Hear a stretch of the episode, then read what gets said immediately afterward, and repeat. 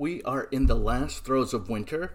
Uh, yesterday here it was 73. Today it's about 50 something. I am just outside of Boston, Massachusetts. And tomorrow, uh, Sunday, the 20th of March, is the first official day of spring. So even if that snow comes back, it's only short lived. Can you believe we got through another winter? Although I have to be honest and fair that this past winter here has been pretty mild. I mean, besides the snow and the freezing temperatures, um, but it was pretty mild, and now we're on to spring, and people seem to be really happy about that. I'm happy about that. And it's later, later now that daylight savings time is on. And the Senate passed daylight savings time being permanent. If that goes by the House and Biden, uh, we might never have to change our clocks again, and I am all for that. Anyways, this week we're talking to my cousin Alan Blasberg. Alan, I don't even know what to say. Alan has always been the comedian of our family. He says in this episode, we're all the comedians, but the fact is, he's always the one that has gotten people to laugh over the years. And he's just a lot of fun and very introspective. And, um, you know, this is actually uh, even more of why I started the podcast, is because not only am I getting to know friends that I might have shared a crayon with in kindergarten, and that was it, but I'm also getting to know people that, um, are the closest to me, my own family. And I knew Alan's stories um, growing up, and, and I assumed a lot of things um, based on what he's done. Alan is um, a, a, film producer, a director, a writer. He's in Los Angeles, California, uh, with his awesome fiancee, Stephanie. And, um, you know, I, I didn't know how things came to be. Worked on Temptation Island. Um, he worked on a fishing boat right outside of Santa Cruz. No, that's a that's a Bob Dylan uh, song. So, but you'll hear all about this. I found it fascinating. Um, I hope you find it fascinating, and stay tuned to listen to the one and only Alan Blasberg.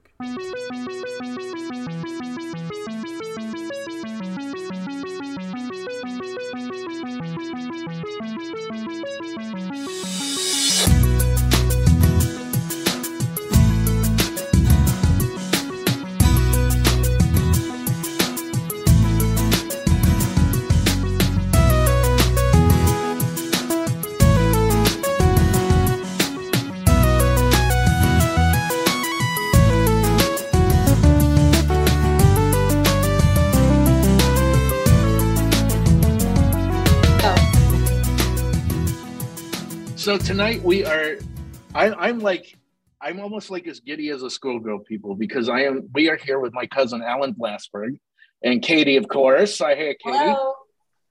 and Alan. Hello. Yeah. So just through this whole thing, remember it's really an audio podcast. We can see each other. So if you like nod or something, like that's probably not going to do. it. gotcha. Thank you. So, Alan, you are currently in the state of California and I am as as my wife knows, as many of my friends know, I am insanely jealous that you're sitting in California. Like I just like that's the place to me. That's that's the goal, right? And like I and by the way, Kitty, every time I talk to Alan about this, I think I've talked about this for like 20 years. And he's and every time he, it's almost like he's like holding his head. He's like, "Yeah, come out." Like it, it's not that hard, right? It's not like some goal or like, "Oh man, if I could just if I could just win the lottery." Like it's like, yeah, just you can do it. Yeah. What's so yeah. hard about it? Because of the plane. Um, couple things: fires, earthquakes, um, tsunami warnings, um, the Night Stalker. Oh no, that was like thirty what? years ago. What? you said something about a night stalker. Yeah, that guy scared me. Remember Richard Ramirez? I never oh, wanted yes. to go to California when Oh I was a oh kid. God. Yes. no, I'm Yes. saying, but what's so hard about getting out there, Jeff? Just because of No, the no, plane no, thing? no. Let me let me clarify. I want to move Okay. out there. I want to move Okay. out there. Go ahead. Yeah. Yeah. Well, He's been waiting for 20 I don't years. want. to. I don't want to destroy his dream. You. I don't think you do, Jeff. I well, let me keep living. Let me keep doing that. You, You know do. what I mean? Come on. Right. Thank you. Come on. Please. Please. That'd be great. Like it would be like that Alanis Morissette song. Like I, you know, the plane crashed down when he was like, it's like I get there and it's like earthquake and then he died. Like, okay. it's not funny. Isn't- It's not going to happen. Isn't that ironic? Don't you Don't think? you think? Ah, Okay. Wait, so Alan, I assume Yeah. like the time since you've been out there for how long now? Uh, 2000, so 22 years. Whoa. And Stephanie's from California, right? Stephanie was born and raised about 15 minutes from here. Wow. And to say that she's your far better half is an understatement. Quite the understatement. yes. yes. There's no I, so I had only known Stephanie on social media. Then I met her in person. I'm like, wow, she's really nice. I'm like, you're with him, yeah. which is what people say about my wife too. Like you, like people are, you know how like some people are like, oh, you married up, you married up. People to me are like, you married up. You know what I mean? Like, like I figured Like, you way were a trash can. You, No. like, you know what I mean? So, so growing up, so growing up, Alan, and even now that you know we're technically older but not grown up, you were always our family comedian. You've always been the family comedian. I'm telling you, Kitty, we would get in a room with family, and he just has people going. You've always had that skill. No, all of us, all the cousins, I must believe say. Oh, please.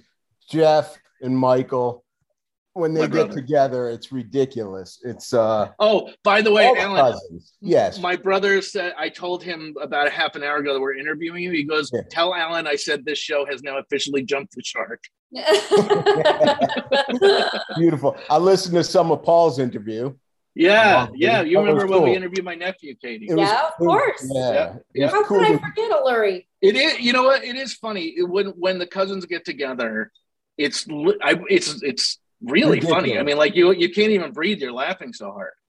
Yeah. You know, All of Oh, us. is this, one you- is this yeah. your mom's side or your dad's side, Jeff? my mom's side. My Okay. mom's side. Yeah, Yeah. yeah, yeah. So Alan's mom is cousins with my mom. You know, Cousins? uh, First- yeah, Okay. Right? First cousins married brothers. yeah. First Eileen and cousins married brothers. Okay. right? So yeah, I, my uncle my uncle Ed is probably really my father, but nobody's telling. me. so so I don't know. Oh. I'm gonna So- withhold withhold uh No comment. Yes, go ahead. So so you you like me, you know, I you- you're like um I don't even know where to begin. You have always been interested in film and TV, just like me, but unlike me, you went to pursue it, right? And so like you've been out there, you so so I was telling Kitty a little bit of your background in TV in movies, you know, with Pink and Blue, which we'll get to. And um, so have have you all like is that, you know it's funny because I know a lot of the answers because I happen to know you, but I for our audience, have you always been interested in film? Like from as far back as you can recall, you always wanted to be a gangster, I've always wanted to be a gangster, always. Right, like, right. No question. What is it about growing up uh, Jewish East Coast that you just want to be a mobster, right? Yeah. I know, I know, I know, I know. You're right. It always looked cool in the movies. I actually, you know what? I always wanted to do comedy. One problem, yeah. stage fright. So you oh, two. Really? Coming from the stage and theater and acting, I just ne- I did it uh, actually up in uh, up in Rochester. There was an open mic night that I used to do when I was there, and a couple times it went well the first couple times. Um, and then I bombed as Santa Claus, but I didn't give a shit because I had the full gear on, so no one could see Yeah. me. So it really didn't matter. Um, and I never pursued it. And then I was driving the ice cream truck, met somebody from the ice cream truck where the door got kind of, uh, he opened the door for me and I kind of kicked it open. I had experience shooting. You know, I worked my way up from shooting camera up to producing Mm-hmm. and went out to California. And, um, you know, for Temptation Island was the first one, Jeff. Oh my and, gosh. um, and that I one, I told went- you. I told you, Katie. But I remember watching that in my college dorm room. Like I vividly remember being like, the next episode's on. Like I loved it. Wait, I want to slow down. Wait, I want to navigate this interview because there's Uh, so much. To, there's so much. There's a treasure trove of information here. So, Okay. so let me back. Let me back up a little bit. So, so you did stand up comedy in Rochester. By the way, and Katie can attest to it because she was there. I did stand up comedy in was like- Rochester too. and I I changed my name the to Jeff. Jeff. Right, Oh. Jeff Richards. Jeff Richards. Jeff Richards. and yeah, yeah, and and I, I just like you. The first time I honestly got off the stage and so many people were complimenting me, I'm like, well, obviously this is my new career. Obviously, I then went up. I went up the next week. It was crickets, and I was like, I'm never doing this again. Mhm. Never doing this again. So- So, so did you think at that time when you thought about, okay, I'm not going to do stand up or something like that? Did you think about writing comedy? It was never writing. I had always been around the camera. My father owned Yes. a small production company in Connecticut, and I Right. would always I would always pick up the camera. You know, family vacations, whatever it was back then, Hi8, eight millimeter, whatever it was. I just loved it. It was it, Yeah. it came natural to me.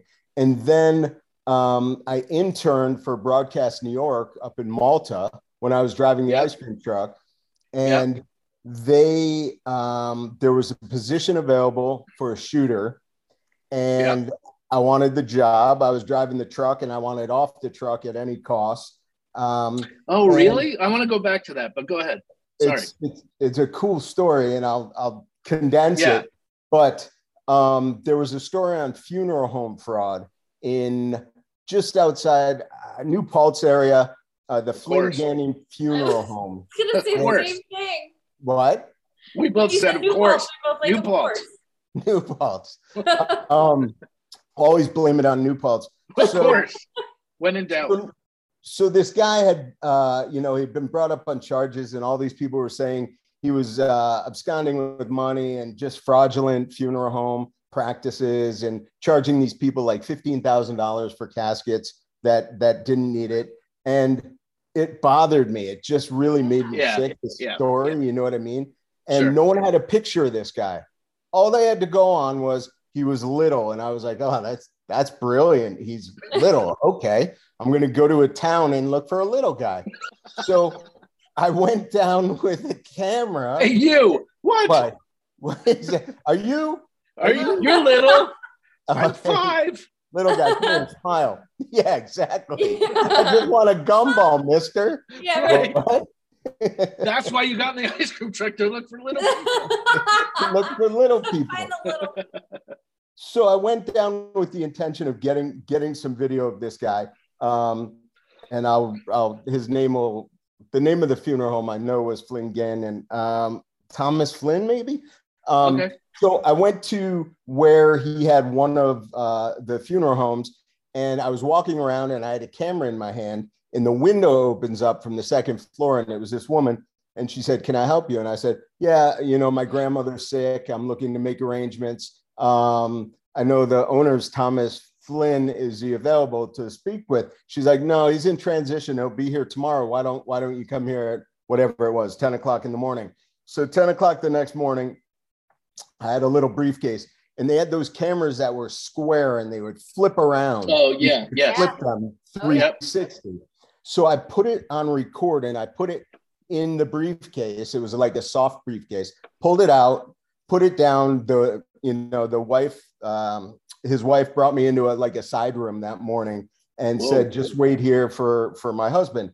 So I take the camera out and my heart's racing. Right, I'm Yeah. in the middle of the funeral home. Yeah. And he walks in, and I picked up the camera. I was like, "Is it true you buried Doug Flynn's father or Doug whatever Kane's father like a dog?" And he puts his hand up in front of his face. like Oh, a for real, one of those. Yeah, Oh one of oh those. Gosh. And I go to the door and it's locked, and I'm like, "Are you effing kidding me?" Oh, and I just the camera's still rolling around my chest, and I was like, it can't be locked from the outside. This is weird. So he wasn't a big guy, as we all know, and I I pulled it open, the door open. He was on the other side, and he's like, assault you assaulted me, you assaulted me, and his brother was there, and his brother was at like the front door, and I'm like, I'm dying right now, and they're gonna just create That's ashes sick. of me, and no one will ever see Oh me again. God. So I told him to open the door, and the brother did. So I get back to uh, Saratoga, and I have the footage, and I show the executive producer. Well, he gets a call from the police department down wherever it was that said I assaulted this guy, and I told the exec Steve Rosenbaum, who's a great guy. I said, "Look at the tape. You know, it's it's right there. I didn't touch him. He watched the tape. He saw I didn't touch him. We ran the story, and the guy got arrested like six weeks later for for fraud. And then wow. they offered me the job, and that was it. That was the start of everything. And man. that's how you got to Temptation Island. That's that is yeah. Without wow. the credits from that, which yeah. were like A and E investigative reports and biographies, um, I wouldn't have had the credits to be able to yeah. jump into. Yeah. Wait, wait. I still want to focus on the origin story, on the on your origin story. So when you when you're when you're when you're there, right? You so that wasn't an assignment. You were interested in that story, and you decided yeah. to take that on yourself. Yes. Yes. Yes. Wow. Yeah. And you didn't know if that would sell, right? You brought it to the TV station.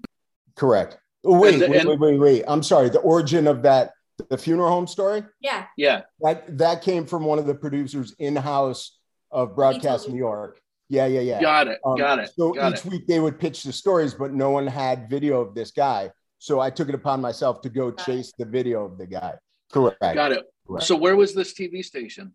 This was uh, Malta. It was called oh, Broadcast Malta, New York, and it was in like 13 different uh 13 regions like connecticut i remember i sort of remember this show it was uh, it was a hot button political uh, political news magazine. Like back then, we were doing stories on when they were trying to bring the death penalty back into New York State. So we went down to uh, Greenhaven Correctional Facility. I think it's Sing Sing, and uh, I thought it was funny to sit in the electric chair. You know, haha, take a picture. yeah. That night, I was so violently ill. Like I don't know what happened, but it's a great story. It'd be a great thriller or scary movie. Yeah. Of all the killers from who were electrocuted. Yeah. Are just sucked into this one person. There you go. That's, go. That's Have scary. fun. Have at it. Write it. Go. wow. Oh my gosh. So, so you know, I know Tony or your dad. That you know, um, of blessed memory.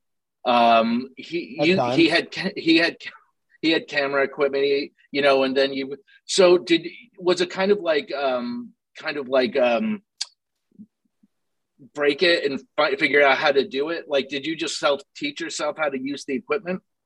Yeah, I'm I'm not a technical person at all, but um with you know, with a lens, I'm good. I know how to frame a shot. I know what I look for. I can follow a conversation. That just kind of became second nature to me. Um, yeah.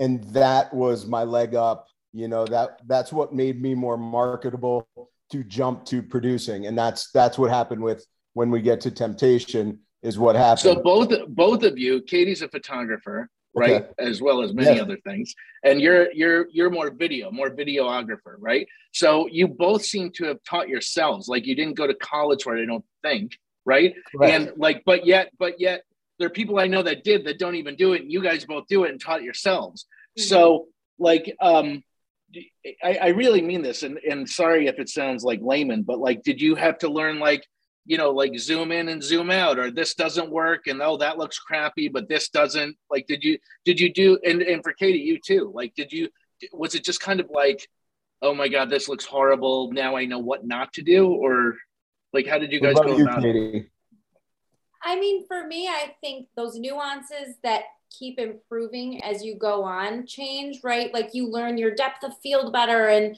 you learn how to obtain the you know the bokeh you want in a still shot or what focal length you prefer and how to i mean but i do think to your point when you know how to frame a shot i think some yeah. of that is is just uh, a, a, a, god-given natural talent eye whatever you want to call it i do think right. there are nuances that you develop better that improve i think over time with every session every shot yeah. every experience and project right i mean do you agree i totally agree i i, I think you it's in you part of it you know when, yeah. when it comes yeah. to the equipment and scenes for the video side of things um, and then you learn you add little tricks you know to to your bag and learning from other people a little bit right. um, and and I knew that's not what I wanted to do for the rest of my life was shoot yeah.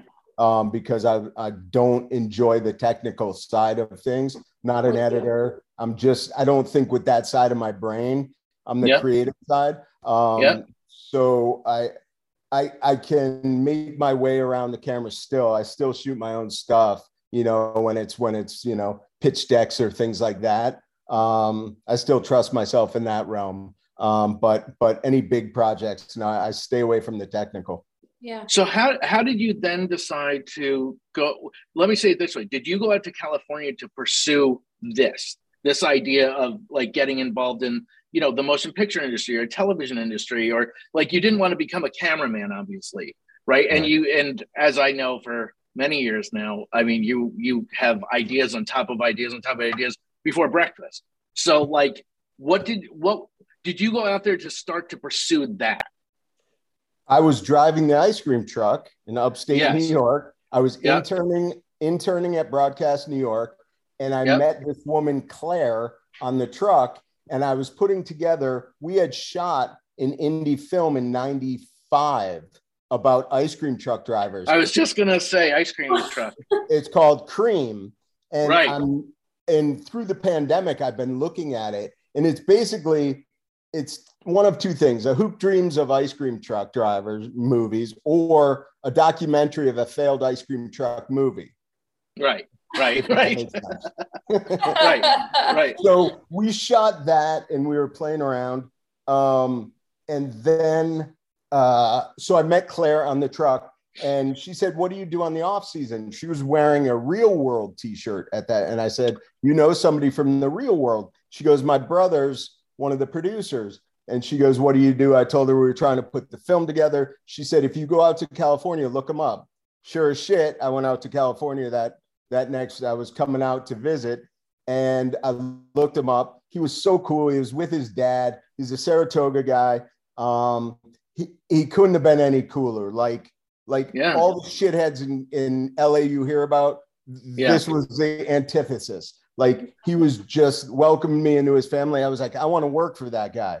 So I went back to the truck and the next summer, and you know, he said, I can get you all the video jobs you want. And I didn't want video jobs. So Yeah. the next summer, I saw his sister. Um, I was doing the truck, and I said, "Say hi to your brother." I get a call two hours later. I'm on the truck, and uh, and he said, "Tom Cola Maria." He said, "Alan, uh, my sister said to give you a call." I said, "I didn't say. Call. I just wanted to say hi, see how you're doing." He goes, "Well, uh, actually, I held the phone out the window to the music player, and I said." Get me off this fucking truck, would you? And he goes, That's why I'm calling. Why don't you come out as my assistant in two weeks? And that was it. Packed the truck up, and I was gone in two weeks and became his assistant for about a month. And the universe just opened up, man. It just, everything hmm. happened the way it was supposed to happen. Like, Yeah. I can't even describe the things that happened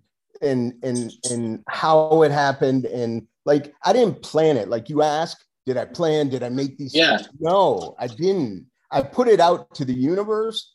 Did I expect it to happen? No, but it did. So, you know, I I was his assistant, and then with the credits from from Broadcast New York, you know, it was um, segment producing basically. It was shooting and segment producing. So we put Yep, the yep. resume together. They hired me as one of the one of the people for Temptation, one of the segment producers. I did Mandy's story, who had the red hair, if you remember. Um, It's been a few and it years, but I blew up. watched Yeah, it's been- it's, it's been a while. Um, and it blew up. It was a number one show. And I was like, oh, yeah, great. Every other show is going to be number one like this, too. But it Yeah. was a crazy experience down in Belize. We lost two crew members in a category four hurricane.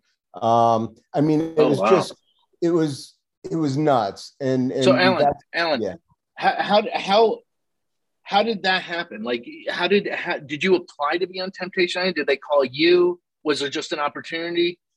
Tom was producing it, Tom Cola Maria. Okay, yeah, and that was Claire's brother. Um, and he said to me, I, I want you to be my assistant, and there might be an opening. We're going to this island. Let's see how you do. He didn't know how I worked. So after three or four weeks, I got hired as a segment producer and then uh, crushed it down there. And then when I got back after the hurricane and everything, the executive producer called me and he goes, um, You've done trailers for networks before, right? I go, Of course. He goes, Well, why don't you come in and do the trailer for Temptation for Fox?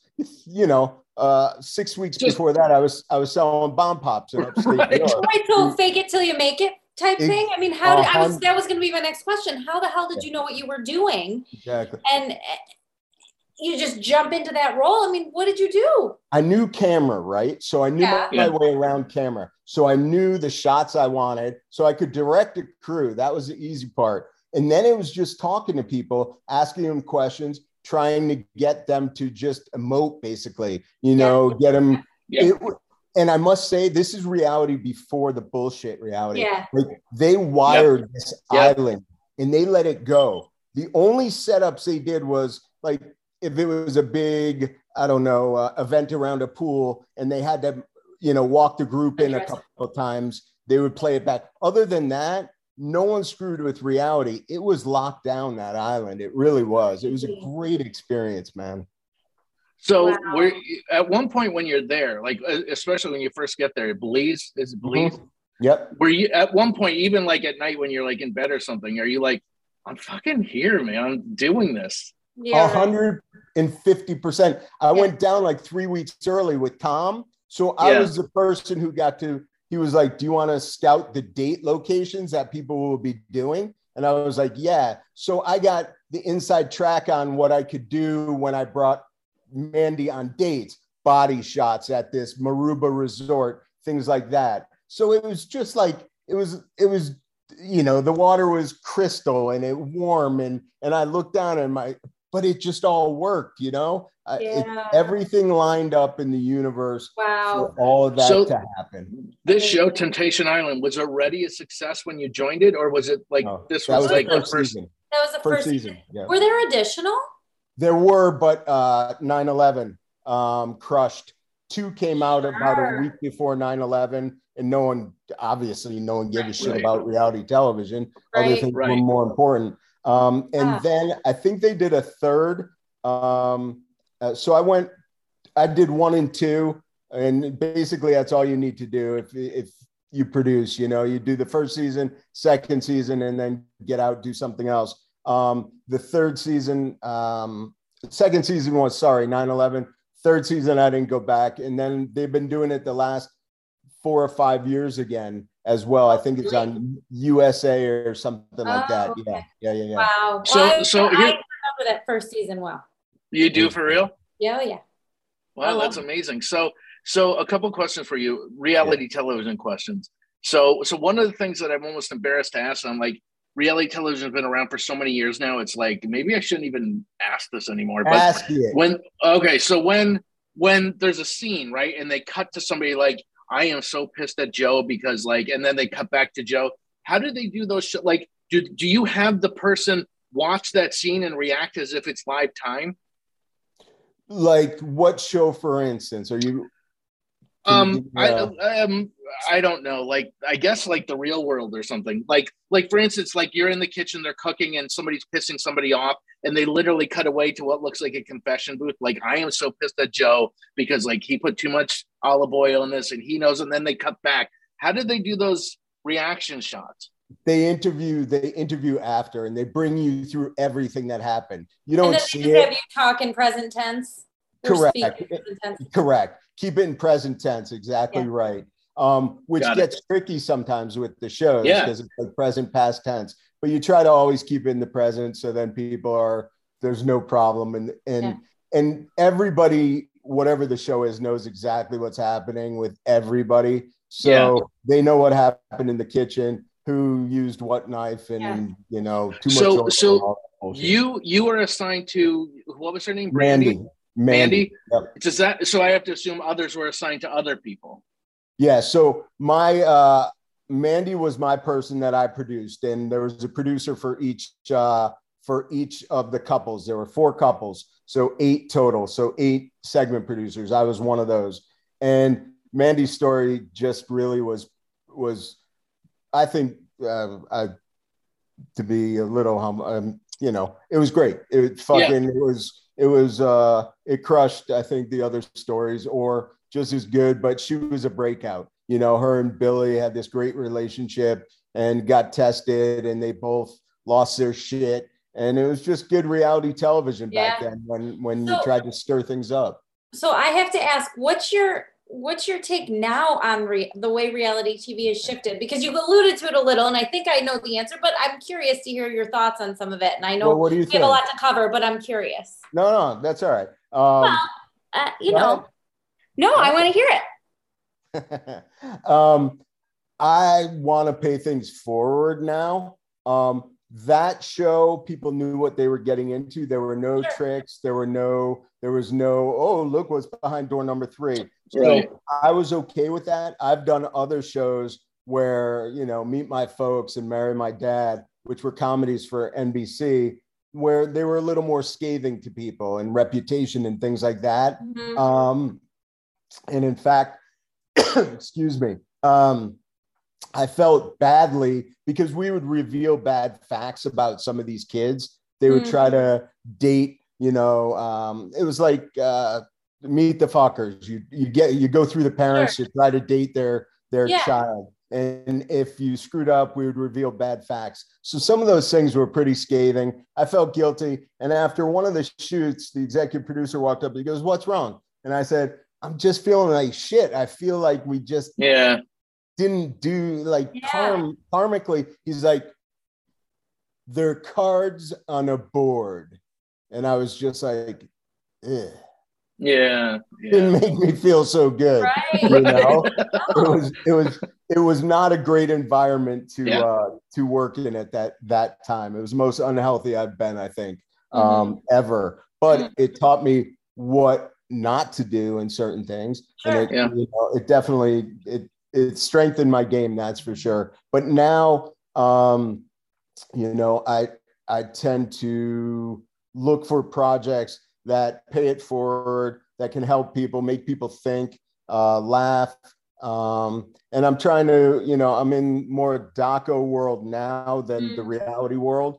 Um, and and looking in the script working on scripted as well but the the well i'll get there but the latest greatest is a spelling bee project that uh, peacock and uh, Scripps are both kind of jawing after which is great. Spelling bee, spelling bee the musical or spe- Uh, actual spelling bee? the National Spelling Bee, yeah, down at the Oh. Scripps National Spelling Bee. Um, it's about uh, the coaches. This one coach in particular, uh, Cole Shafer-Ray, who coached Zaila Avant Garde, the girl who won it last year. Yes. Um, she's incredible. She's got like three Guinness Right. World Records. Yeah.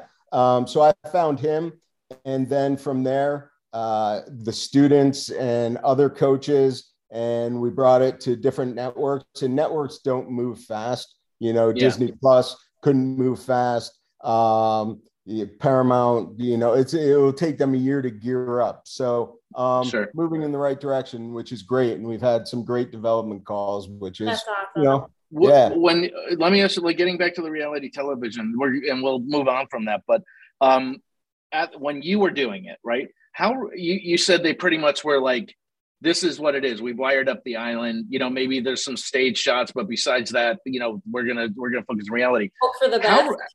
yeah, how you know, not to get uh, make not to work best. not to work blue here, but like how reality does it get? Like meaning I assume there's many things that the audience doesn't see, right? That you cut out. Like, are you well I two it's two parts. The first one is like are the cameras always on? Like always, always, and you just edit out the stuff that like too hot for TV type of thing?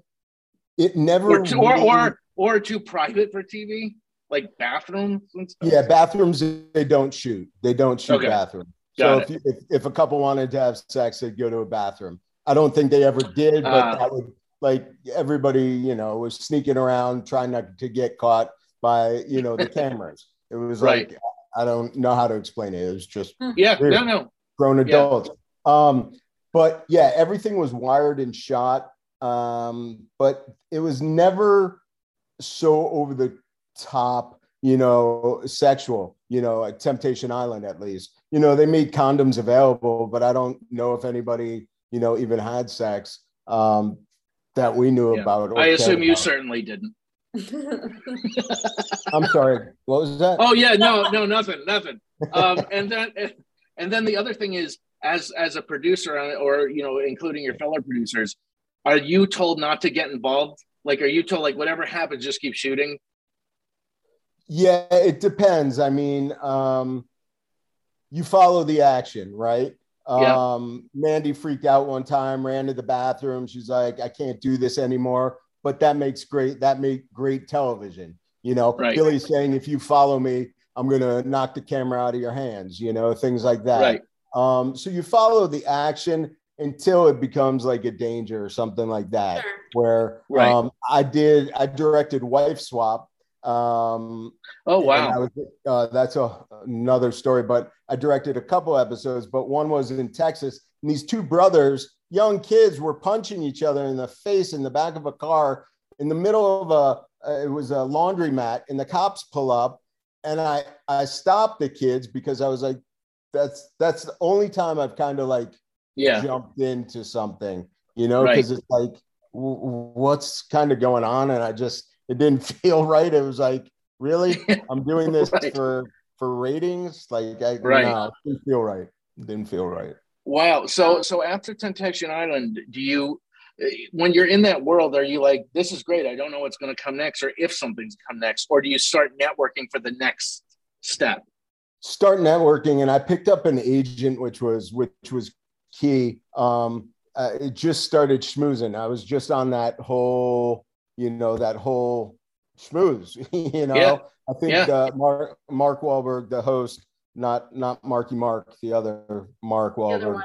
Um, Yeah. I think he connected me with an agent, and then you just go out for different jobs. And I think I was doing development for Mike Fleiss, who created The Bachelor. I was doing um, uh, high school reunion, and then from there it was Meet My Folks, and then I was up in the Bering Sea on the documentary, the documentary that launched Deadliest Catch, and it just you know it just kind of Yeah. rolled from there. So at what point do you, so I'm going to move on to pink and blue, right? And Nah. um, what? No, just for a second. What do you No, mean? I want to hear about a coughing fit. What? I want to hear the story about a cough. Was that you or Jeff? I mean, you or Uh, I'm Jeff. I feel very close with you. That, Yeah. that you know, you're like, is that you or Jeff? Give me a break. It's the brain. It's a little Okay, slower okay. nowadays. Um, Um, no, that was that, that, Michael? that was my brother. Um, he had a Are you- coughing fit while in the car and crashed the car. Hmm. And um, you know, he said he blacked out. So I thought it was you. Okay, moving on. no, it wasn't me. It wasn't me. It wasn't me. Okay. I have much. I have much more uh, shadier stories, but that's when my inter- that's when my interview comes up. We're not focused on me. Yeah. So the I like is- to turn so- it, man. Yeah, No, go so- I see that. I see that. So so um, do you then decide I want to get into documentary films? Um, I've always been interested. Like Temptation was docu follow in my eyes, right? So that kind of progressed. I've always been interested in in in a good story. Like I'm not an adrenaline junkie. I'm a story junkie. Like nothing gets me off more than a good story, right? Yeah. And- Okay. and- yep. Huh? No, I call me later. I'll tell you a bedtime story. Thank you. Um, so uh, when did I kind of fall? Well, the Bering Sea, it was called America's da- most dangerous, deadliest jobs, Alaskan king crab fishing. That was a hardcore documentary. It was a four hour doco for Discovery that turned into Deadliest Catch. That really started really um, But at one Uh, point, when you're in, where, where, what's, where are you at this point? Where up in the? Aleutian Islands up in Alaska. So when you're there, you're like, Jews don't do this. You know Jews what I mean? don't do that. Jews don't do that. In fact, like, yeah, my mother like- was like, "What, this is two reality. Two reality. dude?" It's like, could you imagine Jews on the Mayflower? Oh no, no. Let me see your manager. Ah, Yeah. Right. ah, forget about it. Forget right? about it. forget about it. Wait, so like, I mean, you, you're, you know, you're, you're, you're really like, I understand for time you're going through things, but like, these are huge, these are huge undertakings, huge shows, like, and like you're traveling to the ends of the earth, it sounds like, and like, you just, I mean, it doesn't even dawn on you. You're just like, okay, wherever it is, I'll go, wherever, it's fine. Yeah, no, I don't think too many people wanted that gig up in in the Bering Sea. I must say, 30 foot 30 foot waves. Um, and it was that was a life Oh. changer. You know what This I mean? was for I'm sorry for Deadliest Catch. yeah, Discovery Channel. Yeah, it was. Yeah. It was No, the my show- husband. uh, what? I know it well. Oh, okay. Catch, I- Um, it was it was called um, it was a four hour doco uh, called America's Deadliest Season or Jobs um, Alaskan King Crab Fishing, and Oh my that God. turned into 18 seasons of Deadliest Catch. Um, wow. And I don't think many people wanted the gig because my agent was like, "Really, you want it? Okay." And then I told my parents, and I didn't know much about it until I read a book about it, and then I was like, eh, "I don't know about this." It's, You're it's like, uh, it was intense. I mean, it was Yeah. really intense. Like 30 foot waves, like I said, coming over the wheelhouse. Oh, And and you just I didn't eat for 10 days, just throwing up in a Gatorade bottle. The fishermen are all making fun of us because they're like, Hey, how's it Oh, going? sure. You know what I mean? yeah. oh. It was nuts. Wow.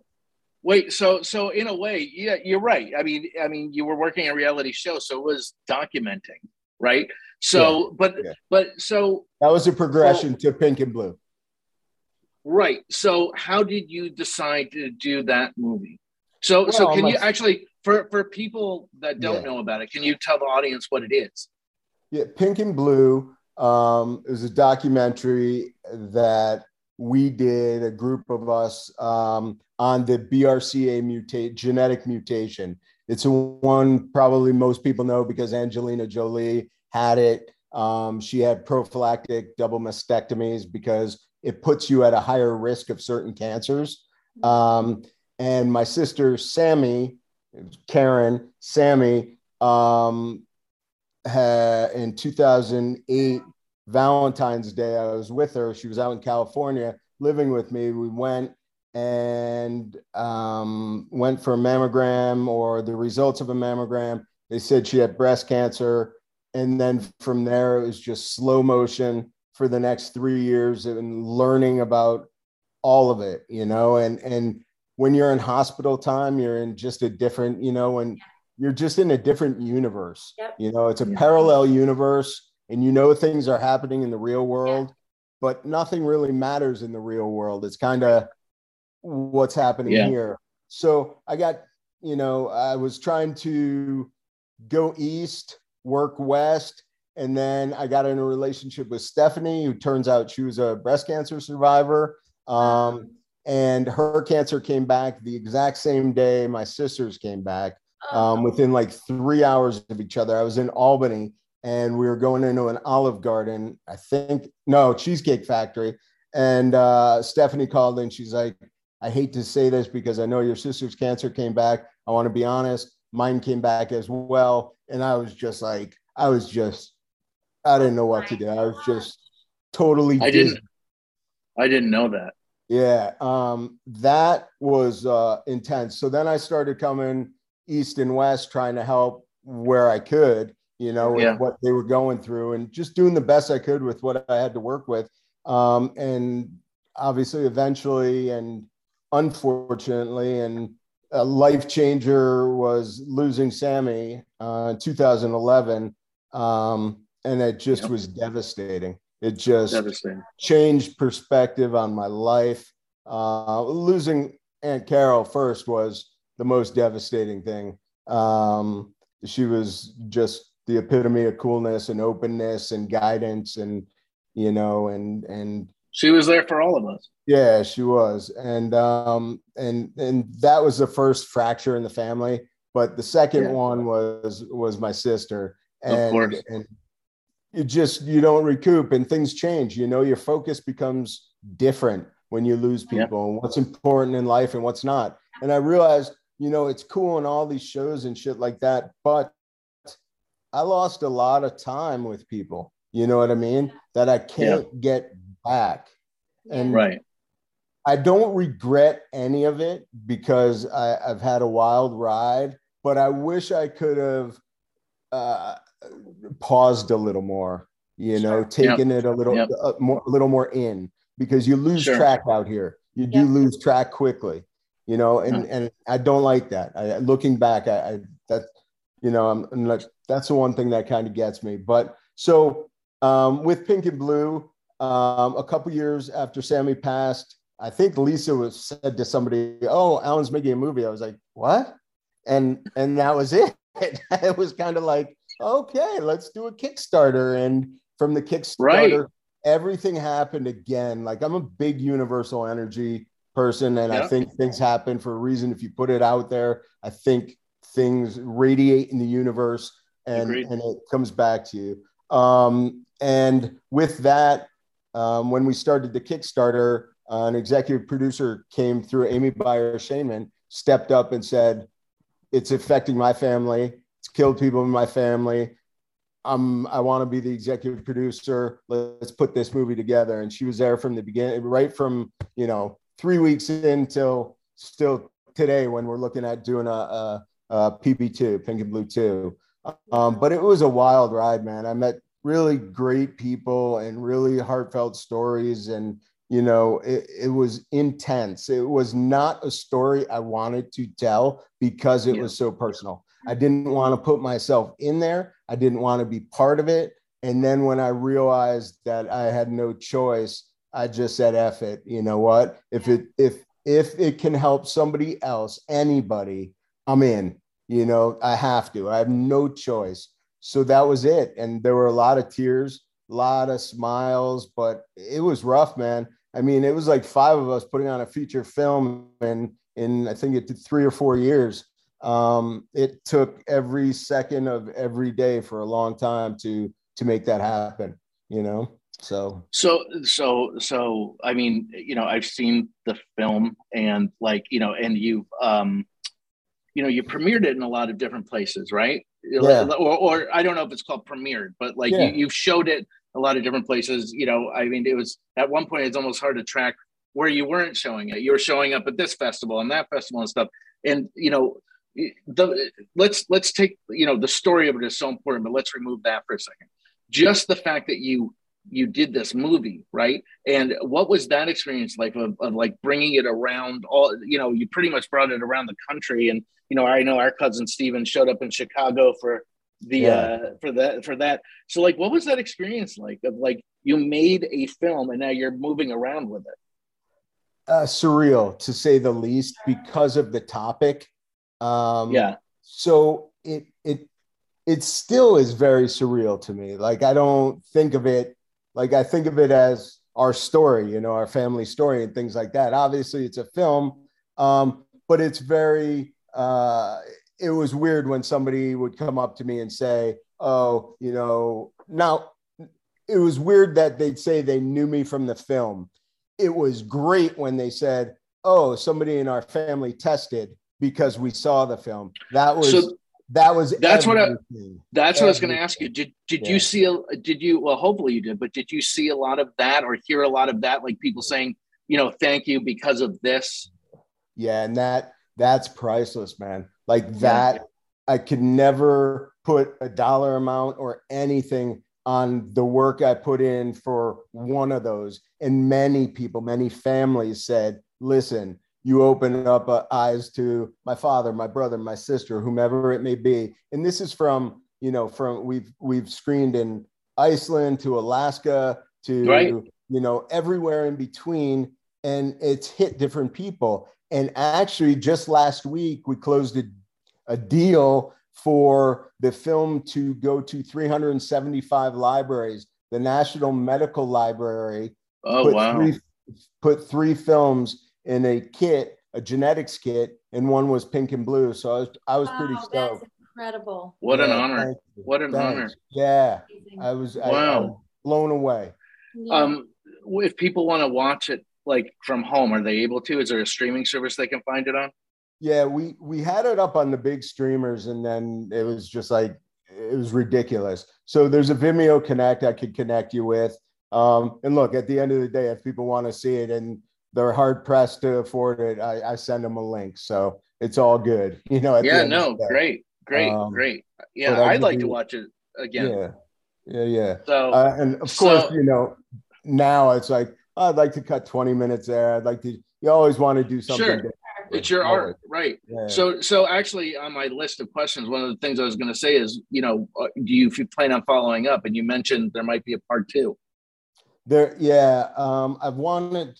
We we shot some really great stories that didn't make it because our schedule to edit was ridiculous. I had like yeah. one editors. Most features have editors, assistants, assistants, assistants, assistants. So we had some really great stories that didn't make it to one that are still topical today, if not even more so, like uh, trans health, um, some stories in, in that realm. Um, you know, what fascinates me is a lot of people uh, pushed off their protocols and their treatments for the pandemic, uh, for the cancer treatments because their fear of the pandemic and that yeah. that that interests me oh. and saddens me in the same respect um, and there's so there's about four or five other stories uh, i kind of want to do a cancer chron- uh, cancer chronicles you know a verite look verite look at at different people's stories across the world um, and we've been lining those stories up for a little bit now so we're gonna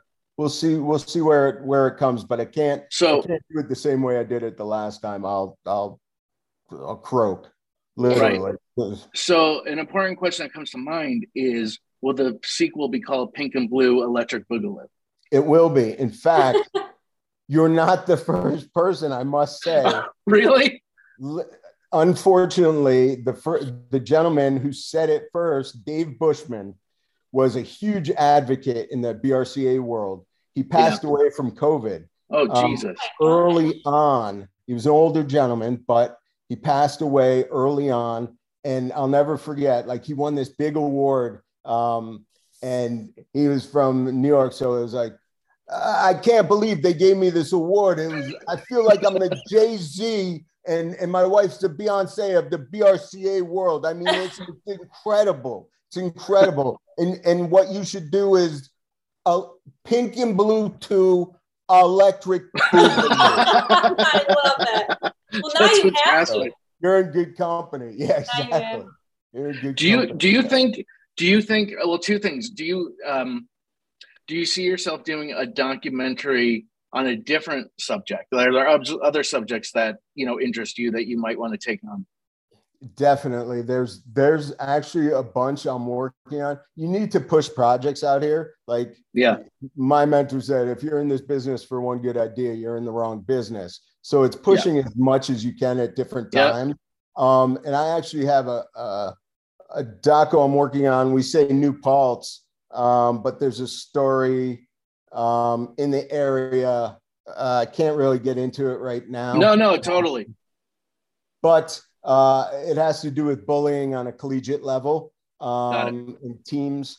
Um, and that's one doco that really uh, has been fascinating me um, for a while to do. Um, and there's a couple NFL players that have been got got involved. Um, and actually, one of them is Jared Bunch. He used to play for the, the Giants.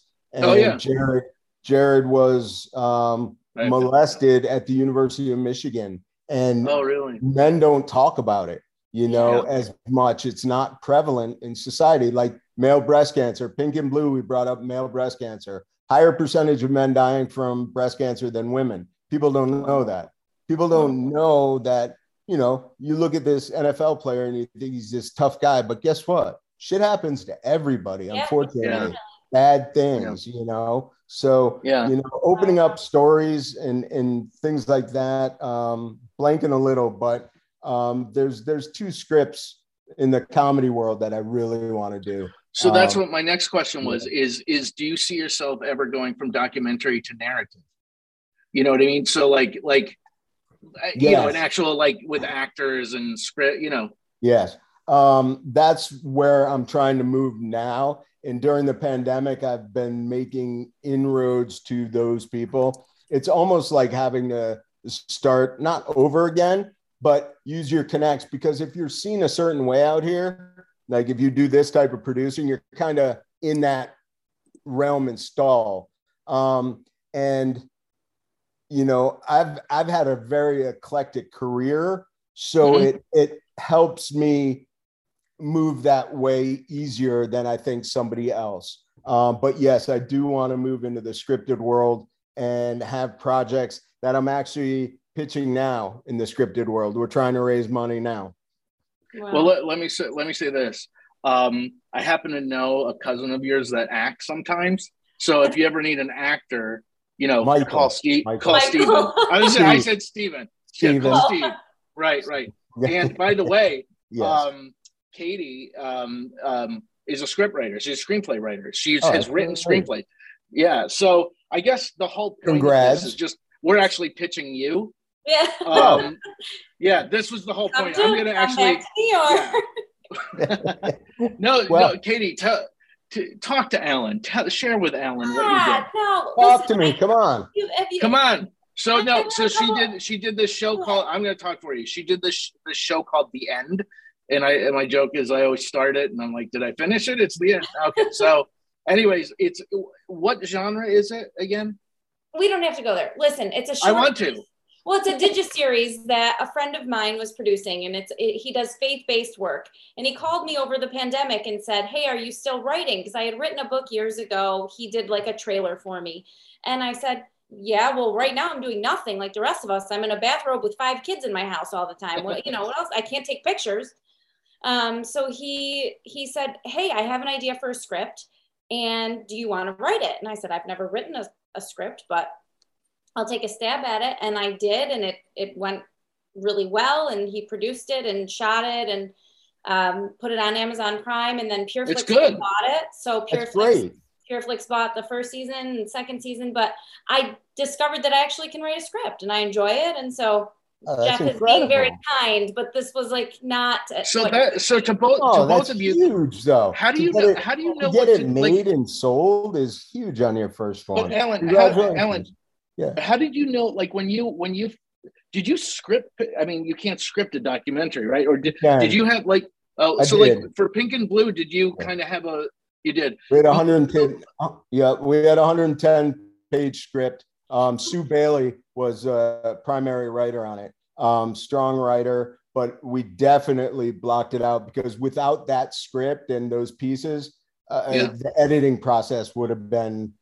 I shot a shitload. That was so, that's the one problem coming from the shooting world too. I love shooting yeah. a lot, you know, and yeah. editors don't like that so much. So I'm an overshooter yeah. as well in the photography world. I yeah. overshoot yeah. them and I and I edit. So then I'm like, why did I do this? Exactly. Um, but, but my question is when you're scripting something like that, where I'm I'm assuming and I haven't seen it yet, but I'm really looking forward to watching it. Is it, you know, a lot of interview uh based right so if you have a script is it just um right guidance yeah. and talking points or how are you scripting or are you just scripting the the actual shots and you know what are you a little both well, shot first and then kind of scripted to tell you the truth so i okay. dug through the footage yeah. did an outline and then the best of the best of got it she started putting Piece the story together properly yes. Yes. Yep, that yes. makes sense actually. From my from the writing side of my brain i'm going that makes sense now that you say that right? So see what yeah. you've got and let's make the story work so what have you written after after you sold the first one? What are you working on? Part two. Well two is written and they're oh, filming oh, end of this month. So pureflix bought two and they're doing that. I don't know. I i want to do more of it. I don't i don't know. I don't i'm in rochester new york. Like what, what am i doing? Where am i going well, no. Here's my that actually that that leads the into film capital of the world. What? the what? Uh, yeah, Alan. after you man. after you finish scripts or or whatever, like when you or if somebody writes a script, you're going to produce or whatever. How how did you learn where to go next? Like like do you meet with like what do you do? What I, I'm actually impressed that you not you but anybody knows what to do next. Mm-hmm. Like what I'm do you do next? I must say, no bullshit. I'm still learning that. Yeah. You know? And it's it's it's every day is something different. It could be that one call you make that you just reach out to somebody you know what i mean? Or looking up old contacts and saying hey what have you been up to? One of the guys i worked with at uh, you know i'm gonna just throw a name out there but uh, in one of the writing rooms for meet my folks uh, jared bush he uh, just wrote and produced Encanto you know, it's a Oh little small film Oh, wow. like Little that. movie. Might Yeah, have you know, a heard of it. little one. And he We did a couple others. And I'm like, holy shit, those are the people that, Yeah. that are A game, top of the game. So look, I know TV, I know who to get to, how to pitch it, you know what I mean? Um, but it's a long process and it's it's a very you know networks have six or seven companies that they like to work with and trust and go to and pipe everything through that. Yeah. so if you're not involved in that you're kind of on the outskirts. So that's been fun and great for the last 20 years but i'm a little bored of that game and i don't mean it in a bad way. It's still exciting and i love creating and i you know spelling bee will pay it forward and, and help kids and i want to make these kids rock stars. That excites me. But the other trivial bullshit of people like scathing and fighting i never I, I just don't want to be part of that Yeah. you know um Yeah. so uh, the short answer is still learning certain certain pieces of it to tell you the truth but, But- money yeah. dictates everything you know if Yeah. you can get a budget unfortunately Yep. that's what it's all about Right. skip skip all the other steps jeff and you're right to okay let's make an offer to an actor you know that's right. first. Wow. Right. Is it so? The, uh, you know where you are, where you are, Kay, where I am. There's a lot of talented people everywhere, right? So, would you say that you've learned also there has to be a bit of karma, a bit of luck in in getting into things? Yeah, Hundred percent, hundred percent. I I always say, you know, luck will get you there. Talent will keep you there. You know, Definitely.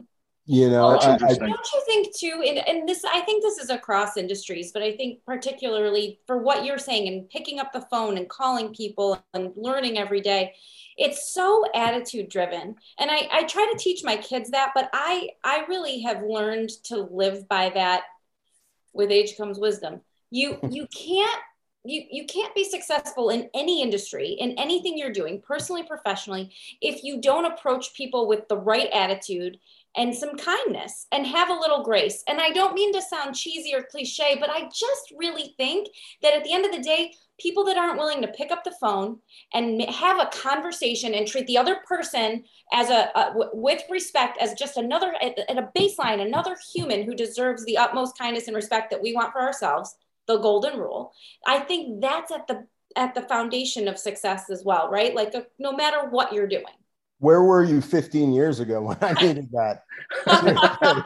well, I, you I never it. burned bridges, but I was so set on getting to a certain place. Your your head is down and you're moving, and you know. But but there's always a kindness, obviously, but no time for stupidity. You know, out here, like if you're too slow, they just Right. the doors close out here. But you are a hundred percent right. Like I've taken that breath now to do things differently Mhm. than I did 15 years ago, whereby it's if I come to a crossroads and the decision is make the decision I would have 15 years ago, what my gut says, or do it, do the opposite. I'm doing the opposite now Yeah. because the other Really? way didn't work out so well. Yeah. Well, Yeah, Yeah. And there's a place for that. I don't want to say aggression because that has a negative connotation, but there is a place place for that passion and Mm-hmm. and and going after what you want. But I do think that people are, you know, they don't understand that there's a certain attitude it takes. But when you take that edge off, passion is different than aggression. So maybe that's a better way to say it, right? So and and listen if you're going to spend 12 14 16 hour days with people you want to make sure they're cool not Right. bags right. Right. you know i talked to an exec last week he said first thing he said was i had worked with him before he's like listen man i know you i want to work with you again i don't want to work with dicks you know that's as right. simple as it that's one does. a huge piece of all of it, man, is is just like like you said, being Cool. kind, you know, and and being honest, you know. Yeah. I play less of the game now than I ever have, and if it if it bites me in the ass, so be it. You know what I mean? Whatever. Yeah. You know, it wasn't meant to be. So, better. You're So better now- off on how do you have five the kids at 22? How does that happen? Oh, bless your heart. I have two. I have three stepkids, and I'm 40 years old. yeah I heard your Um, first. I heard the first podcast. I went through. Yeah, exactly. So All right. now we now we pivot to um, the actor studio questions we ask everybody on every Uh-oh. podcast. And uh, so you know, um, if I say the word soda to you, no, no, I'm kidding. Um, so if you could if you could travel anywhere in time, right, and not affect that time, meaning whatever you do won't affect the future, won't affect the past, where would you travel to? How long can I stay there for?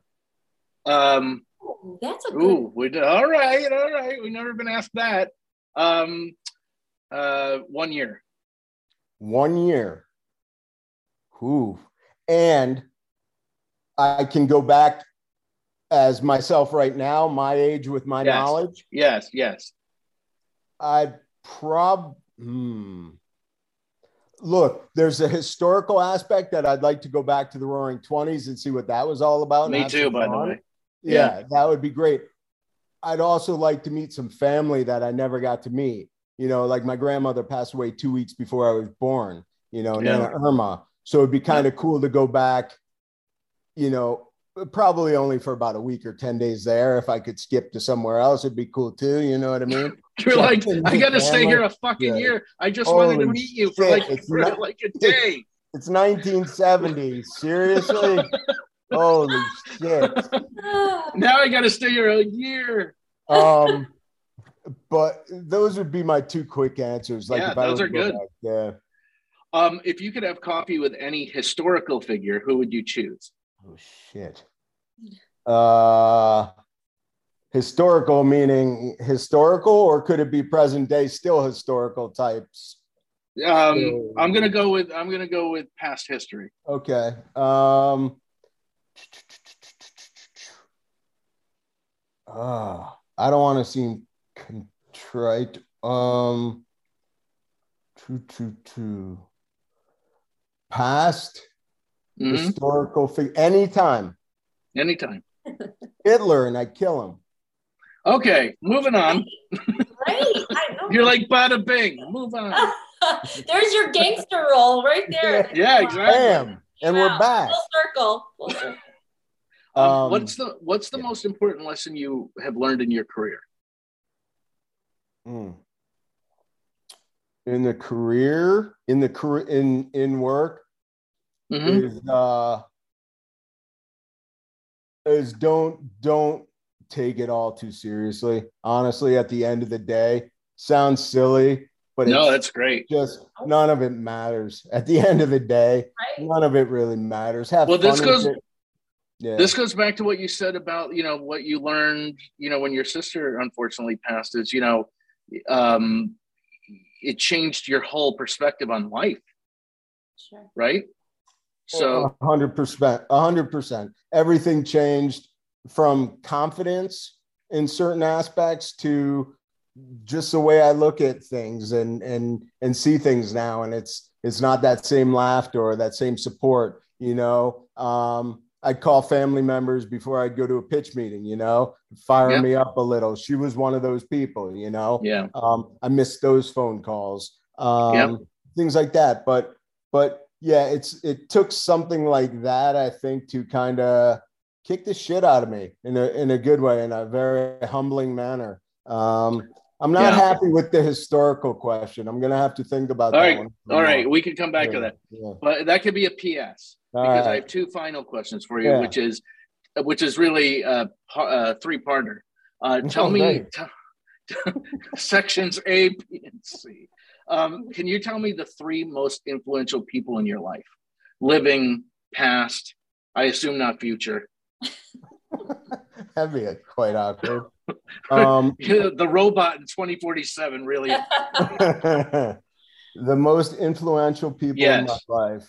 Yes, Um, Stephanie's got to be one of them. Um, absolutely. no question about that. From just, just she's just a fucking hero, you know. Just the Yeah. shit she's been through and the way she walks through things. Um, uh, who else? Um, you said heroes or people most admired? Influential, most influential. Uh, influential. Um, um, who directed uh what the hell's his name? Who directed uh oh god. It's like uh before sunrise, after sunset. Oh Um, yeah, was that Ethan Hawke? yeah, that was the movie, but uh weird name director. Oh, um, I'll find out. Yeah, yeah, yeah. I Jump to the third. What? Jump to, Jump to your third one. Influential. Um. Oh, influential. Right now, who's influential? Um. I gotta say, in the last couple years, influential. Um. It sounds Just- weird. yeah. But I'm No. gonna say Fauci. Yeah, yeah. I I don't, you know, And by the way, the other one was Richard Linklater. Linklater. Yeah, Um, yeah. uh, I, I'm gonna pass on that one. Um, I don't know. These, I need a little more thought on on some of these. I uh, uh, apologize. Um, Just give up, give multiple answers like I did. Yeah. so when I yeah when I asked Katie who she wanted to have coffee with, you said what? You said Britney Spears and and Henry who? David Thoreau. Oh, Henry David Thoreau, which would be an interesting breakfast. yeah. Hmm. Yeah, just remembering this is an audio podcast. So if you sit and ponder, people I think the can't show's ponder. over. I can't ponder. You can't. It's, well, uh, no, I Jeff, can you appreciate you, fill it saying. in? hmm. Fill it in with some Jeopardy music while Right, it's right. Yeah, I added some Jeopardy music in there. Exactly. Just throw some things in there. I really can't. I, I- you threw me off, man. To tell you the truth, I can't think of anybody because I've been. You have some good answers. Here's well. Here's the thing, too, man. It's not for the lack of uh, individuals being out there who Sure. I'm influenced by, but things are so myopic with the situation I'm in right now, with everything that's happened, pandemic, everything that's happening with Stephanie. We're in our own little bubble, so Yeah. really, there's not outside really interference. It's Yeah. creative and dealing with this situation. So everything else kind of just gets pushed to the side. You know Totally. I mean? Totally. And then lastly, and this is what we ask um, everybody at the end: if you could remem- be remembered for one thing, what would that be? Making people laugh. Yeah, man. And you have, and you always have. And let me say this: is that like this interview is is very selfish of me because I wanted to ask you some of these questions for many years, and it's like you know, you years start to pile up, and you you know, you assume you know, you know, certain things about like family even that you feel you're tight with, and it's like I learned a lot tonight, you know, and so you know, thank you for this. No, it's it's it's great being part of a, a podcast like this where you are jumping in to layers of people that have been part of your life. You know, we all collect them, you know, on Facebook, but you're actually taking them out of the closet a little bit and talking to them and dusting them off and seeing what's going on. So I Yeah, well- appreciate uh I appreciate Thank both you. of you uh both of Katie's you, right there along for this time. journey. And What? she's bringing in people too. The next phase of this podcast is when I go to each person's house and Mm-hmm. stay with them for a week. I love it. I love it. Come yeah, so you. every guest we've had so far that's listening, just know like in 2023, the Yeah. next phase is me visiting you each week. Katie's coming too, but we're but like each week, if you have done this podcast so far, you have automatically been enrolled in us coming to stay with you for a week. as part of it. And uh, Right. yeah, I'm gonna have to get back on you some of those answers, and you're just gonna have to like fill those in. I you know, I will. the brief bio. I will. Oh, by the way, I he will. got back to us and blank. Yeah, Yeah, right. Like you, one. no, but it'll be in June. Like you might remember our interview in March that uh, you know Alan Yes. finally, right? He never left that chair. He's been thinking about it. Yeah. for a while. Nah, this So thank you for joining us, and Oh, we just like, well, one, you know, I miss you terribly, and I hope to see you for good reasons. I want to say that out there because the cousins get together, but it's always for shitty reasons. That's fair. know. You know, so know. sometimes sometimes so i hope to see you whether i come out there or you come here because like just talking to you tonight i just miss being with you you know you have a, such a wonderful energy I and, miss you, uh, man. I, I love in the you. beginning by the way katie two things one this is our longest podcast ever right because we Yeah. i think we, you know not that you know any all your other guests that we've had been like we have been so psyched. But like, you know, Alan has Sorry. really raised the bar here. So there's that. And then the the other thing is is that um I totally forgot. So any I totally forgot. I totally forgot. No, it's for after when he's like, we're gonna cut 45 minutes out of this. Yeah. Don't worry about it. Right, right. As soon as you hang on, like, okay, don't worry, I'm gonna Yeah, cut. yeah, Like, yeah. All you know, those pauses gone. it's just gonna be like tonight we're with Alan, and then like, what do you want to be remembered for? um, thanks. Have a good night. Thank you. By the way, when when we first, when I first scheduled Alan for March, it, we started in January. Remember, early January, and uh, you know, I asked Alan if he'd be a part of it. He said he'd be psyched too. And he goes, "What are you thinking?" Thinking he probably was like, you know, Thursday. Or I said um, March seventeenth. He's like, "What the fuck?" He's like, "How many people do you have before me?" Like That's he's right. family, and I'm like, Yeah. "Sorry, dude, I can only." He's like, "Oh, just March, like two months from now." No, it was worth it. Aw, worth Well, it so was worth it. Oh, thank you. Thank, Thank you, you both so very much. much.